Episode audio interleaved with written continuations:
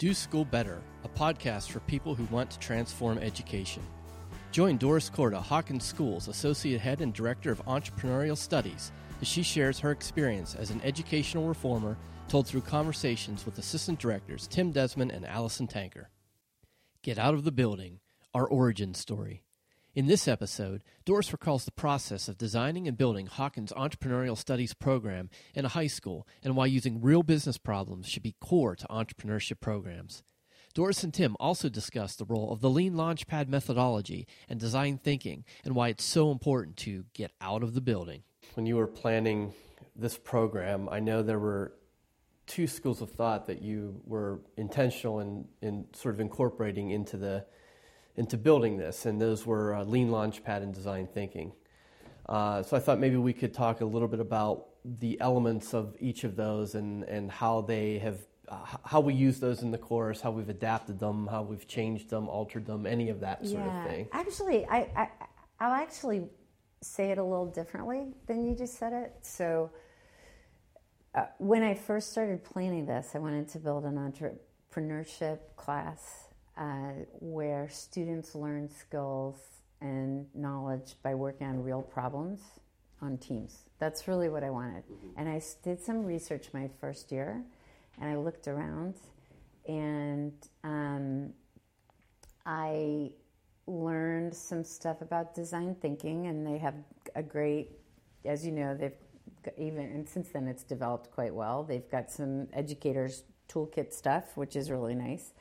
Um, but I actually hadn't heard yet about Lean Launchpad. Um, that didn't come till later. There was a teacher that um, I hired at one point who had done a startup weekend, and um, she came across Lean Launchpad during that and said, "Hey, we should look at this."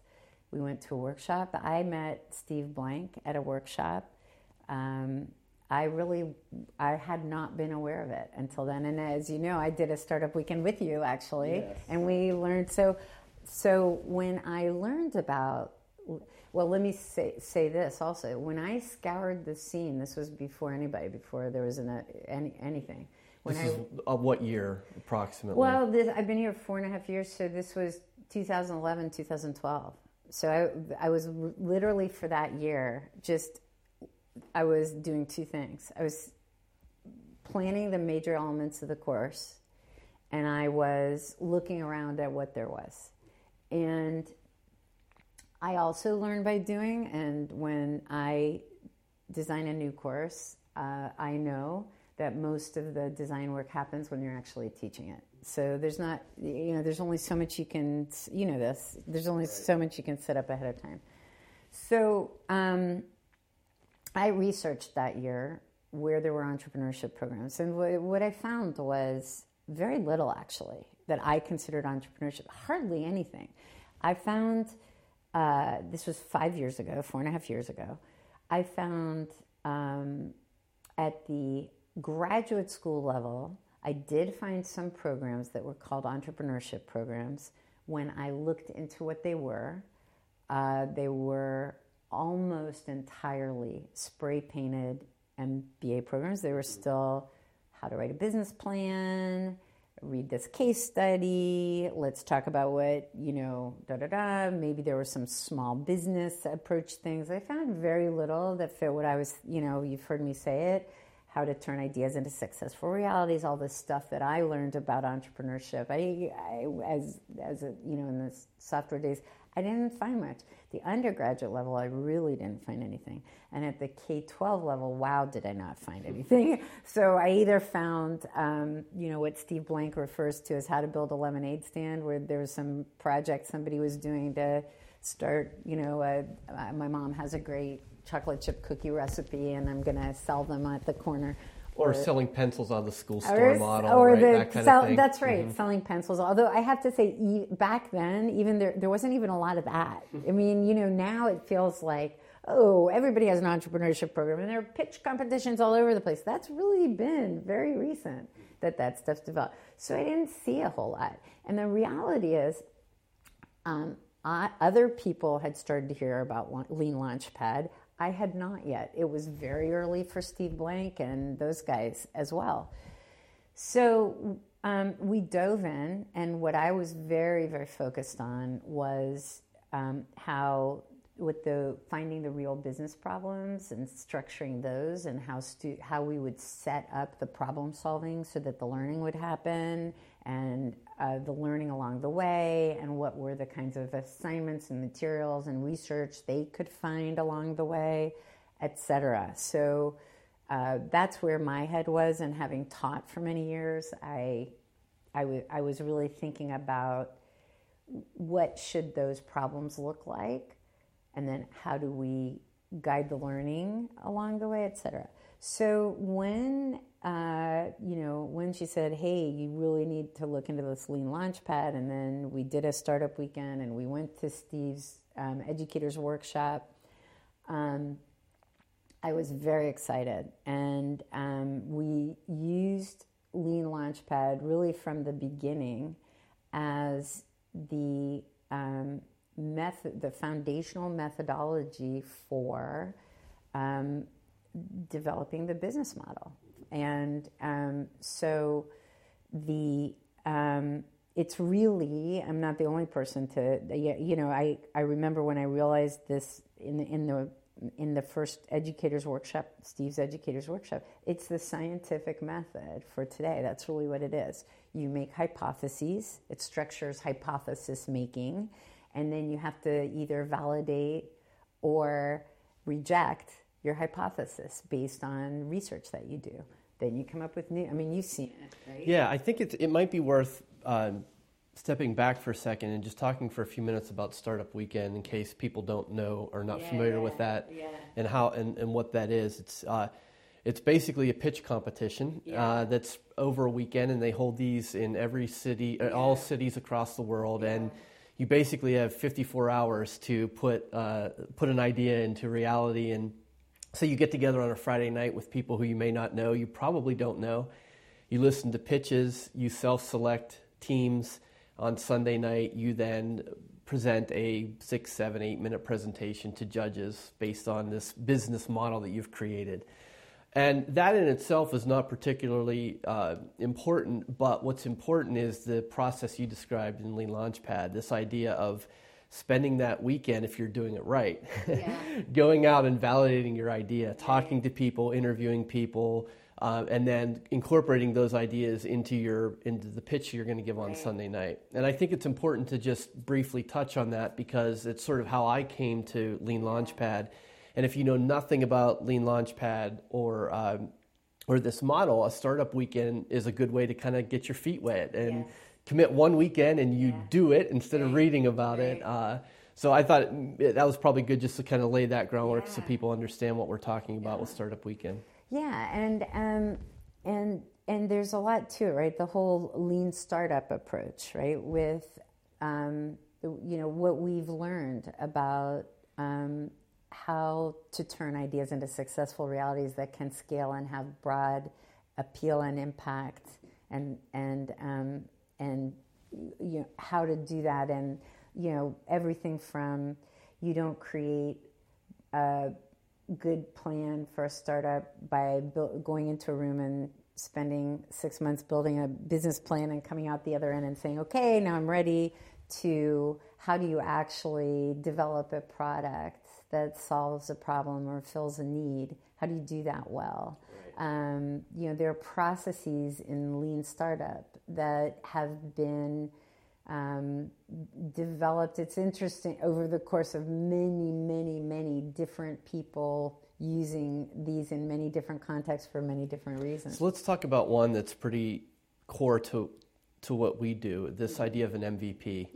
and so, can you maybe talk about what an MVP is and how we use it in the context of our Right. program? And I should say that um, I will, and I should say that we really don't do a, um, we really don't go full throttle with lean startup until the very final part of the class. So in the first, uh, more than two thirds, maybe three fourths of the class, um, we use some of these methods. Um, we use design thinking tools. We use a whole bunch of different things, but it isn't really until the very end of the course where this MVP comes in, for example. Right. Yeah. It's worth it's worth saying this is not a Lean Launchpad course. Right. we use that's right. elements of it. We use so. elements of it. We use Lean Startup as the scientific, Lean Launchpad as the scientific method. We use elements of it absolutely. The minimally viable product is really important because, as happens with uh, engineers and adults in the real world, um, the natural inclination of our students when they come up with a problem they want to solve is to go into a room and engineer the solution. And stay in that room engineering the solution until they're ready and they can come out and say here it is. And so this minimally viable product that you are really looking to build the very smallest thing you can build that actually solves the problem how you do that how you test that, how you use that is a really actually it it sounds simple, but it's elegant and it's a very sophisticated process that I should say it's a process that results in the students learning a very sophisticated approach to developing anything it's a, it's a it's really an interesting thing. They learn that we don't call it this, but in the course of using these lean startup methodologies, they develop very sophisticated understandings of patterns and systems and process development and project management that regardless of what they do in the future are going to come in very handy. Yes, and, and some of those approaches apply to even the business problems that we tackle in, in the first part of the they course. They totally do, which is why we have them watch the Udacity Steve Blank videos. That's the very first thing they do coming into the class. Yeah. It, one of the mantras, if we can call it that, is get out of the building. Yes, so, Steve's mantra, right? Yeah. So I mean, we know what that means physically, but right. um, we've we've right. helped train educators who are not fortunate enough to have a. Right. Um, you know, have those resources right outside the physical front door. So, what does it get out of the building mean for the, the, the approach in general? What's that? What's behind well, that idea? it's a, it's about you know it's about um, it's about uh, understanding that you can't know mm-hmm. that you can't know no matter how smart you think you are you don't know and the only way you learn is from others so I certainly experienced it in the first 15 years of my career in the software business, which was filled mostly, this was the cowboy days, and it was mostly engineers who were mostly in love with their technology and and you know a sales or marketing presentation was usually a feature fest yeah. like you know it does this and it does this and it does that and the fact that nobody actually else other than the person talking about it wanted it or thought it was that cool or needed it uh, I mean, there were so many crash and burn stories, right? I saw it. I learned this. I was never the smartest person in the room, but I listened. I, I listened and I knew that I didn't know, and I needed to ask people, well, what do you need, and does this work, and how do you use it? And that's really, it's interesting when you use some of these things with teenagers. You know, you have teenagers who really haven't had yet to work very hard at um, you know, interacting with others and communications with others and listening hasn't really been a key ingredient for their success yet. So, well, many of them haven't developed that yet. And you know this, we have so many students who um, the thing they resist most is first getting out of the building at all. And second, when they do get out of the building, they still don't, they don't know, it's not obvious to them how to have a how to do a communication with another human being well um, and toward toward a purpose. So there's a lot of learning in that. You know, we talk about lean startup and we talk about lean launchpad, and those are really useful. Um, but really, what happens is if you take a step up from all this, we're talking about problem solving. And in any problem solving exercise where the problems are difficult and real and unknowable uh, yet. Um, you have to you have to use whatever resources and whatever techniques make sense at the time.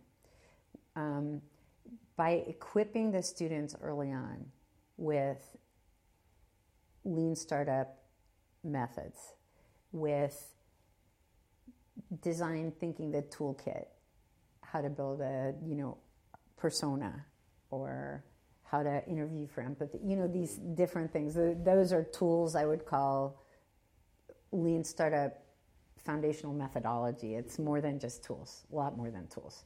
It's an approach. It's a philosophy. It's a methodology. It's a whole line. By equipping students with all this, they're increasingly armed with things they can use to solve these problems.